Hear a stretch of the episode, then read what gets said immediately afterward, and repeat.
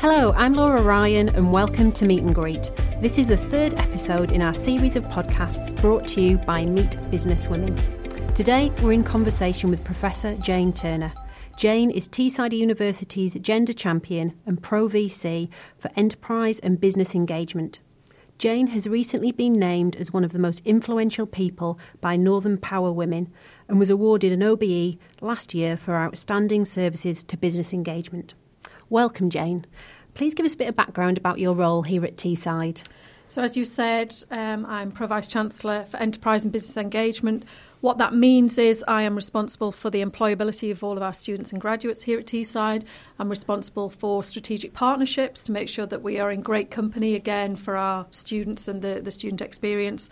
And for research purposes, I look after an incubator facility, so startups scale ups in the region, and com- an income target that's around knowledge exchange and how we share our, our research and our, our ideas with business.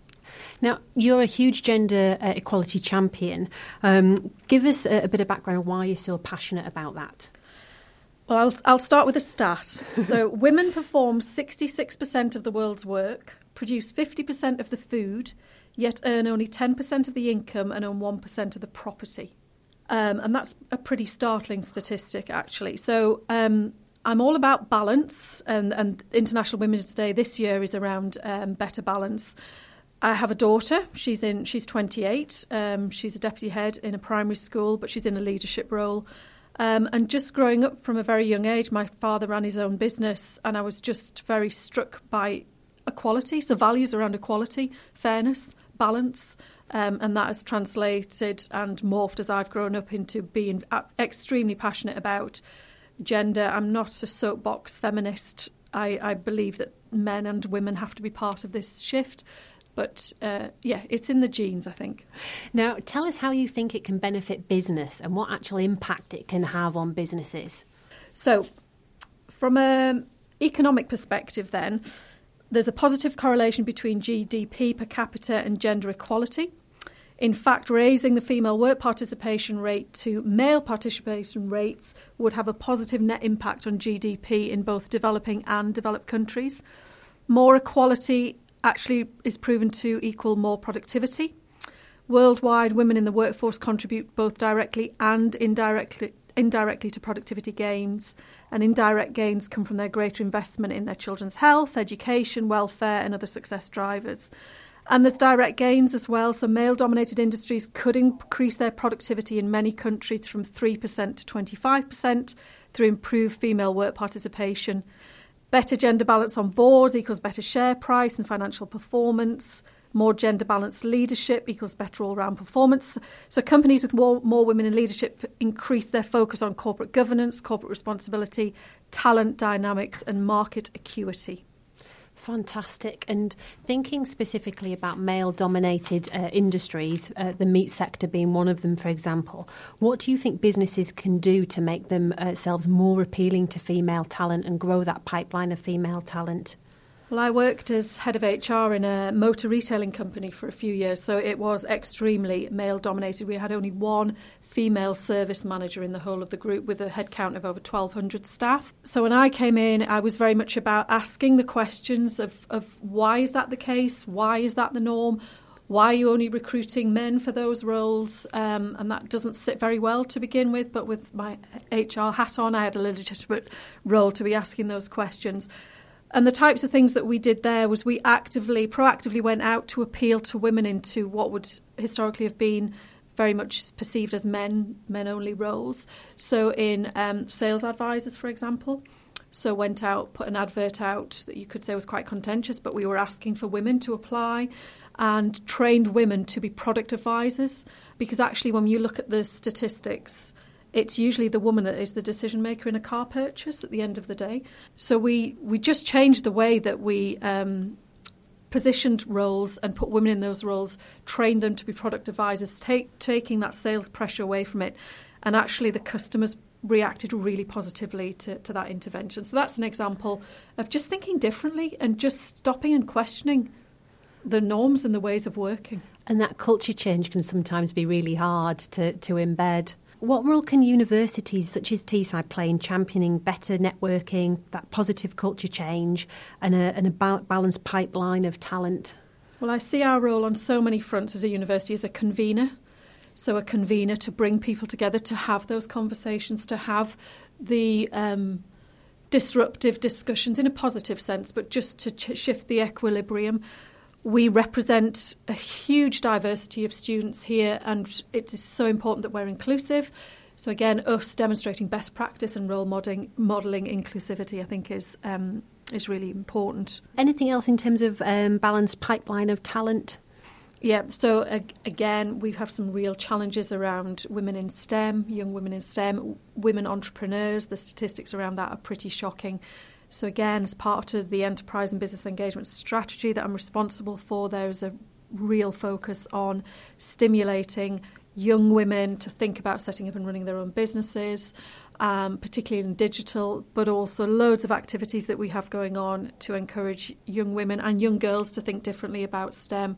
So we're just in the ba- in the process of setting up a strategic partnership with an education trust in based in Middlesbrough of primary schools, and we've got so many exciting ideas that we're going to put into place to get young girls thinking differently about STEM.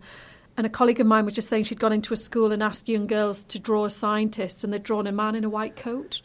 She'd then, then done a workshop with them, and by the end of that session, she'd asked them to redraw a scientist, and they looked very, very different. So, every opportunity that we can, we can get, we're out there stimulating and changing perspectives and opening up the horizons of our young people. Fantastic, thank you as such a busy lady, would love some hints and tips from you. Uh, and a big one for us all is work life balance.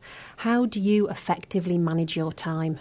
Well, my, my children are grown up now, but I did work full time and studied throughout for 13 years of them growing up. So, uh, yeah, it is a bit of a challenge without carrying the guilt that that brings as well. I've always been um, extremely organised. I've had clear bar- barriers around what's work time and what's non work time. I think you need people around you who help you as well, and, and delegation, which isn't something that I was good at to begin with, but now it's about building a, a circle of colleagues or, or, family members or people that you trust and that you can delegate to, and that you don't, you know, you know, you're not a warrior in this. There's, you're not a hero. Um, but I think the key thing is to be organised and to delegate and to not beat yourself up when you can't be all things to all people because yeah. that's just not achievable or realistic. Um, looking at uh, some of the press around uh, female leaders, one of the things that comes up quite regularly is about um, can you be liked and successful? What's your position on that?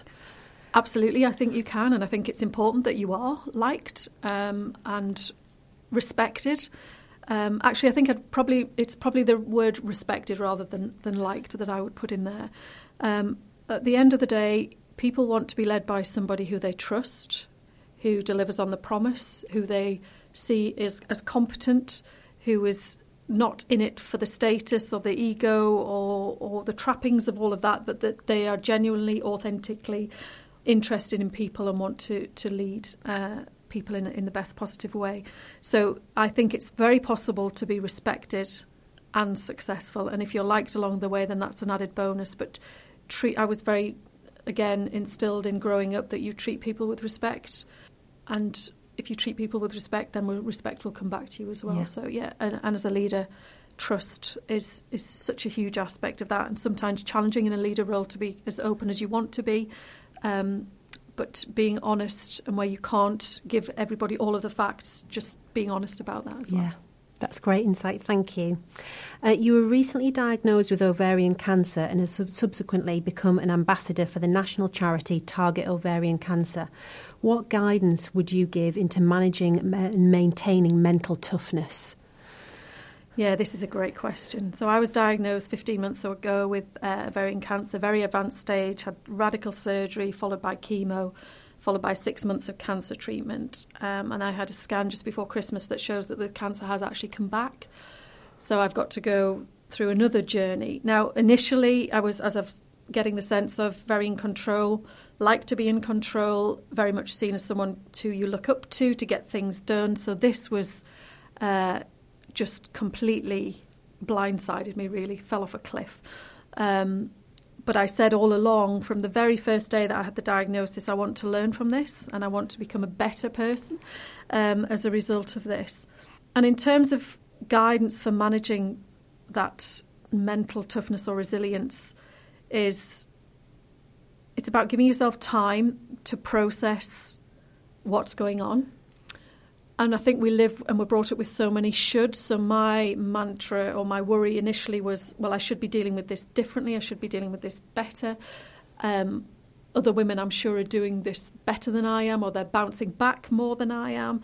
Um, and I think I've learned over the time is just to let it be, and what it is is what it is. Yeah. But actually, it comes in peaks and troughs. So you do have good days, but you also have down days. But to accept that that's when you're dealing with significant life changing and, challenging events, that you kind of there is a flow, of, uh, and, the, and it does come in waves. Um, and not to beat yourself up if you don't think you're doing it well enough. Um, and also, it's taught me massively to live in the moment. Yeah.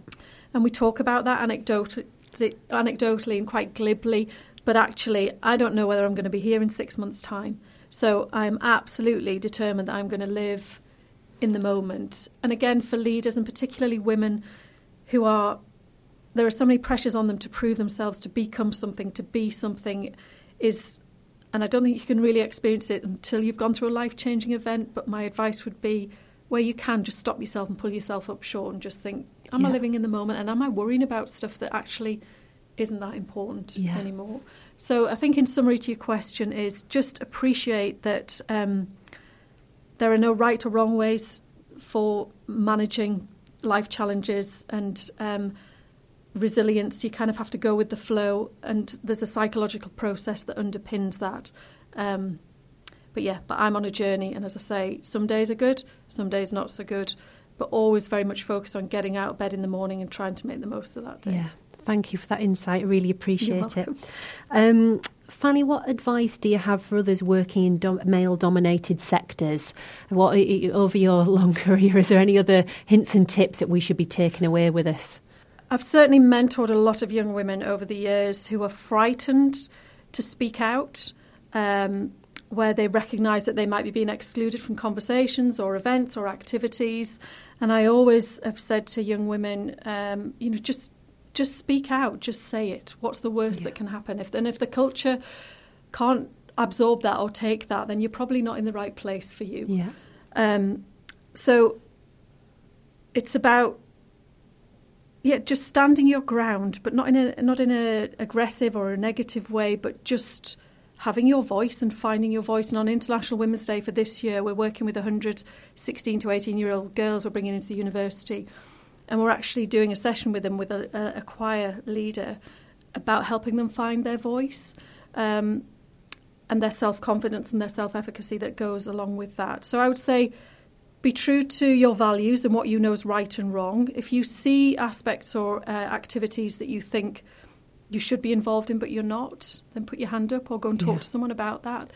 And as I'm and my doctoral research has shown as well, we are so embedded and entrenched in norms as society that we very often we're not doing it out of spite or out, out of any negative um, motivation. It's just we're not necessarily questioning what was going on. So don't be afraid to question. Yeah, thank you. Really appreciate your time today, Jane. And um, what routes can people get in touch with you by? So, if it's either yourself directly, the university, or would like more information about target ovarian cancer, what channels would you like them to use? So, again, there's a website um, you can give the address for. There's my and there's the uh, website for the university.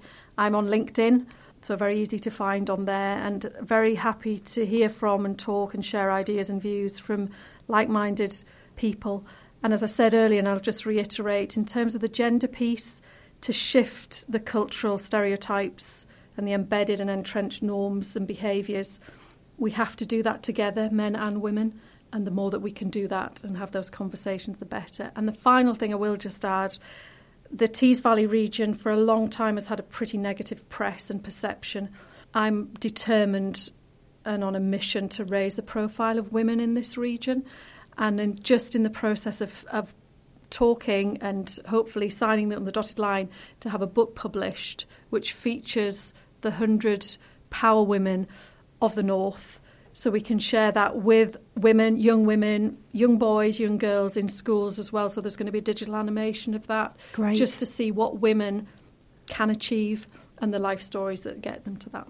Brilliant. Thank you so much. So the two addresses of interest are www.targetovariancancer.org.uk and for the university it's www.tees.ac.uk. You've been listening to Meat and Greet, brought to you by Meat Business Women, available from meatbusinesswomen.org or from iTunes.